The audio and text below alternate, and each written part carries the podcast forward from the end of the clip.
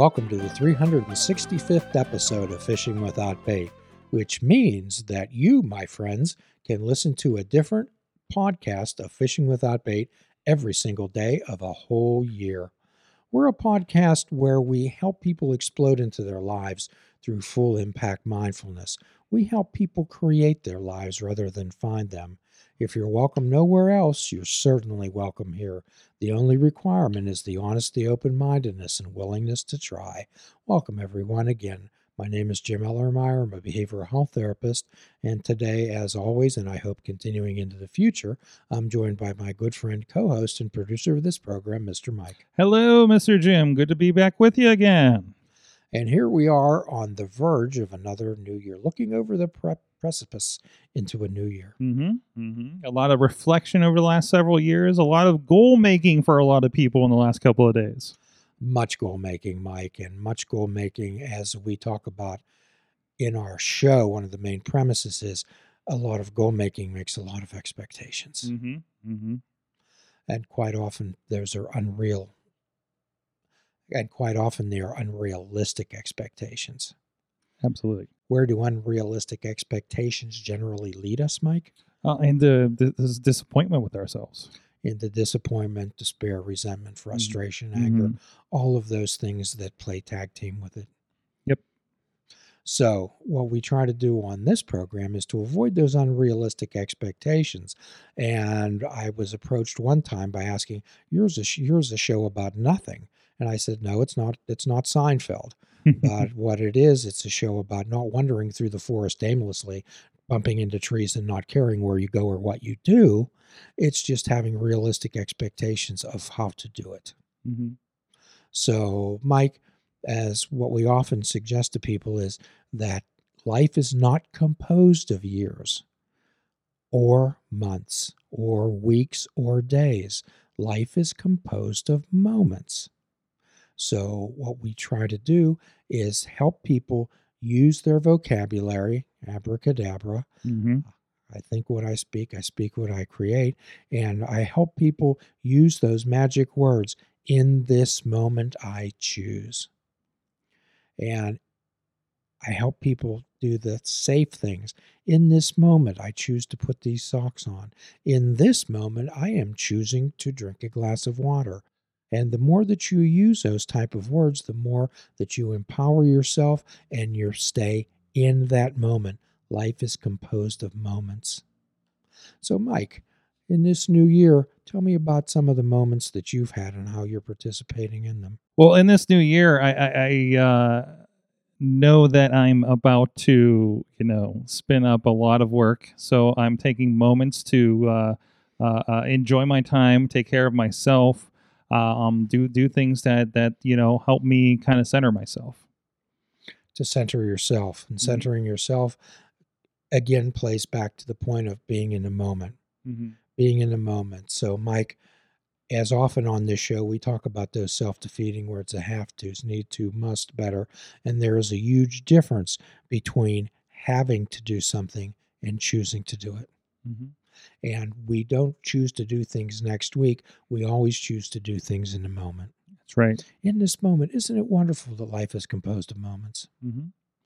And as we have talked before, we talk about time frequently on this show. We talk about Islamic time. We talk about Anglo time. We talk about the Greek words of Kairos and Chronos time. And for those of you who have some curiosity about that, use those words: Chronos, Kairos, Anglo, Islamic time. Go back into our vast archive and bring up those things where we often talk about time.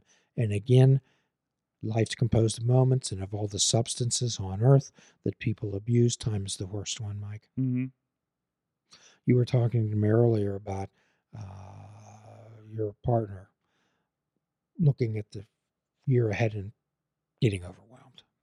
Yes, I think we both are. So there's a lot of things as we started looking at things. It was like, oh, this is coming up. Okay, we're taking this on. Okay, how are we going to treat this? So, there's a little bit of planning, but also there's a little bit of, instead of fretting the future, there was a lot of touch bases today with, you know, like there's, I sat with some friends the other day, and one of the things that always bothers me is like, we need to have a meeting of do this. I'm like, okay. And I like sit there and looked at the two people that were at the dinner, and I was like, put something on your calendar now, because I know, you know, they're not going to. And then a week from now, they're like, oh, we didn't meet, you know, oh, now we're too busy, you know, well, we didn't find the time. We didn't make the time to do that. And I was like, put this in your calendar now, because that action now is going to set you up in the future. You're choosing in this moment to put that on your calendar. Yes. Well, let's attack this from another angle, Mike, and let's imagine that you and your wife would be sitting there and having nothing on the books for this year, nothing on the books for the next 2 months. Yep. How would that make you two feel? Like, oh no, like, what are we going to do? Because nothing on the books means, you know, the business isn't going to be working. So, you know, and now it's, you know, are we putting the right things on the books? Are we putting the, are we putting the assets where they need to be? So you get to make those choices and decisions. Yes, yes. And this is a good time to step back. I thought a lot about how you said about like the end of the year, it's just another day, you know, you should be pushing through. But, you know, I think built in for the kind of stuff that we do, we kind of slow down. Much like I thought COVID was really quote unquote good for us, you know, through all the terrible that it was, because everybody got to step back for a moment and reassess themselves. Right? I think that's why you see a lot of new moves happening for a lot of people in business or media or anything like that. Like a lot of people reassessing their lives and deciding, you know, to step back, look at their lives and decide, where do I want to be from here? And, you know, did it, you know, am I doing, getting the most out of my life? Am I getting the most out of my family, you know, and being the best to them, you know, and that reset a lot of people. And I think the holidays in certain cases, if you're not trudging through them and getting through it, that's kind of the same idea. Yes. So what earlier you and I were talking about, and we often impress people upon this show, and I do this with my patients also. To them, it sounds like a trite saying when I say things work until they don't. But that is so true. So, and again, life's composed of moments. The time's the most precious thing that you possess. So I often suggest to people that people stay in relationships, people stay in friendships, people stay in jobs, people stay in locations far too long after they stopped working. After, how many projects have you stuck with after they stopped working? That's, I mean, that's something that we assess, because we take those lessons, you know, where it's like, okay, this project, it went south here. We're not going to let other projects get this bad for this long. You know, we know corrective actions, or when to cut loose on a project if it's not working, you know, cut loose on a relationship if it's not working anymore, for the parties involved in us. Right. I mean, I think that's something that can apply to a lot of things. What we're talking about is return on investment. Absolutely. Not necessarily monetary wise, Mike. No, it is an emotional return on investment, right? You know, I talk to so many people that are in projects or dealing with family or something or the other, and they say, okay, where can I, you know, this isn't fun anymore. I want to be there for my kids, you know, or hey, the kids are old enough, I need something to do, you know, or vice versa, you know, like that kind of thing, those kinds of assessments happening all the time. Sure. What return are you getting on this investment? It's ideally, it was coined as a business type of phrase. What return am I getting on the money that I'm investing in this project and or service? But in my profession, in the therapy world, I use it a lot in relationship issues when, particularly young ladies, I ask them, I'll say, what return are you getting on the investment that I'm putting, that you are putting into this relationship? And of course, keep in mind that when they come and see me, things are not going well. Almost consistently, always they say, not nearly as much as I'm putting in. That's right. That's right. So here again, we come back to making these wise mind choices, using your moments wisely, using your moments wisely. The current of time is strong, Mike. It only moves in one direction. Right. So, and again, composed of moments. What return are you getting on the investment in the moments? Absolutely. You only have so many moments. There's only so many moments a day. Mm-hmm. But the beautiful thing is you get to choose how to use those moments. Are we going to choose the moments being overwhelmed, or are we going to choose those moments to back up, look at, and figure things out? Mm-hmm. And find out what type, the projects that we have lined up, what type of return am I going to put on this investment? How many moments of my time am I going to have to put in this versus what am I getting in return? Mm-hmm. For your life, making those choices. And again, when we divide up our life into moments, I was reading a article the other day about most people like Steve Jobs, Bill Gates, Warren Buffett, those people, they divide their hour, they divide their whole day into half-hour slots, okay? Some of them 15 minutes. Elon Musk's divides his day up into 5-minute slots. Mm-hmm.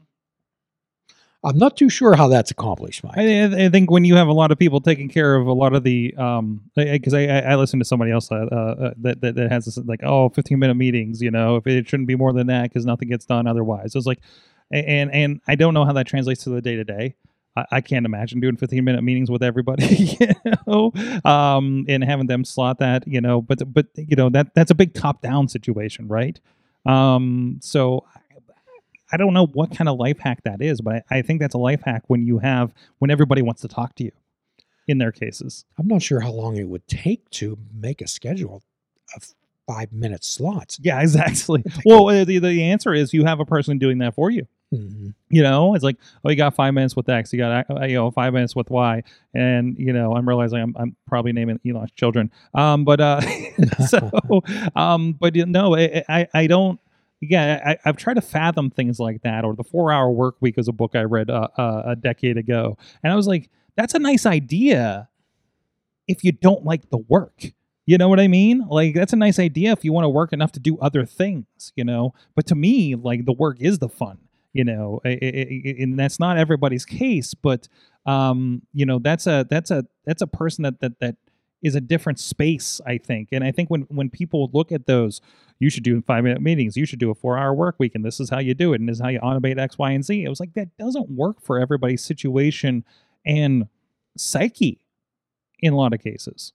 And again, we come back around to the point of, people stay in job situations far too long. Mm-hmm. And if you're thinking about how you can reduce your work hours, then perhaps you might want to reestablish yourself, what your identity is and what you want to do with your life. Yeah. That's always an issue too, because so many people identify themselves with what they do. What they do is what they are when it comes to employment, I suppose, right? Like, I think it's different for, like, you know, you are a therapist. I am a media maker. You know, I think, you know, when you're doing something that you're ultimately dedicated to a profession, you know, emotionally, and it brings you fulfillment, like I feel like you and I both have, you know, that's a different story.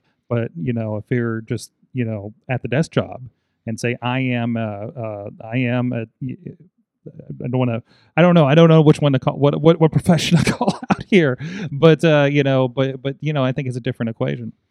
Well, when I worked with Safter Chaudrey for a number of years, as you did also, mm-hmm. He asked me one time, he's there, Jim, are you ever going to take a vacation? And I says, Doc, I am on vacation. Mm-hmm. When this becomes a job, you'll find that I'm not here anymore. Mm-hmm. Mm-hmm. Exactly. So that's the type of mindset. And again, am I going to squander my moments on something that is, I'm not getting the return on that investment? Mm-hmm. You know, what is Henry David Thoreau said, most men live lives of quiet desperation, full of sound and fury, signifying nothing. Please don't be that person, my friends. Mm-hmm. Please don't be that person. Make your life worthwhile. Get the return on the investment. Live your moments. Choose to live your moments. And with that, Mike, we're going to offer a free prescription, fruits, nuts, and vegetables, and unplug your television and take up fishing. And for a truly mindful experience, we suggest that you fish without bait. Do a kindness for yourself and do a kindness for another. Forgive yourself and forgive another. If we're not all God's children, none of us are. Till all of us are free, none of us are free. Namaste, my friends.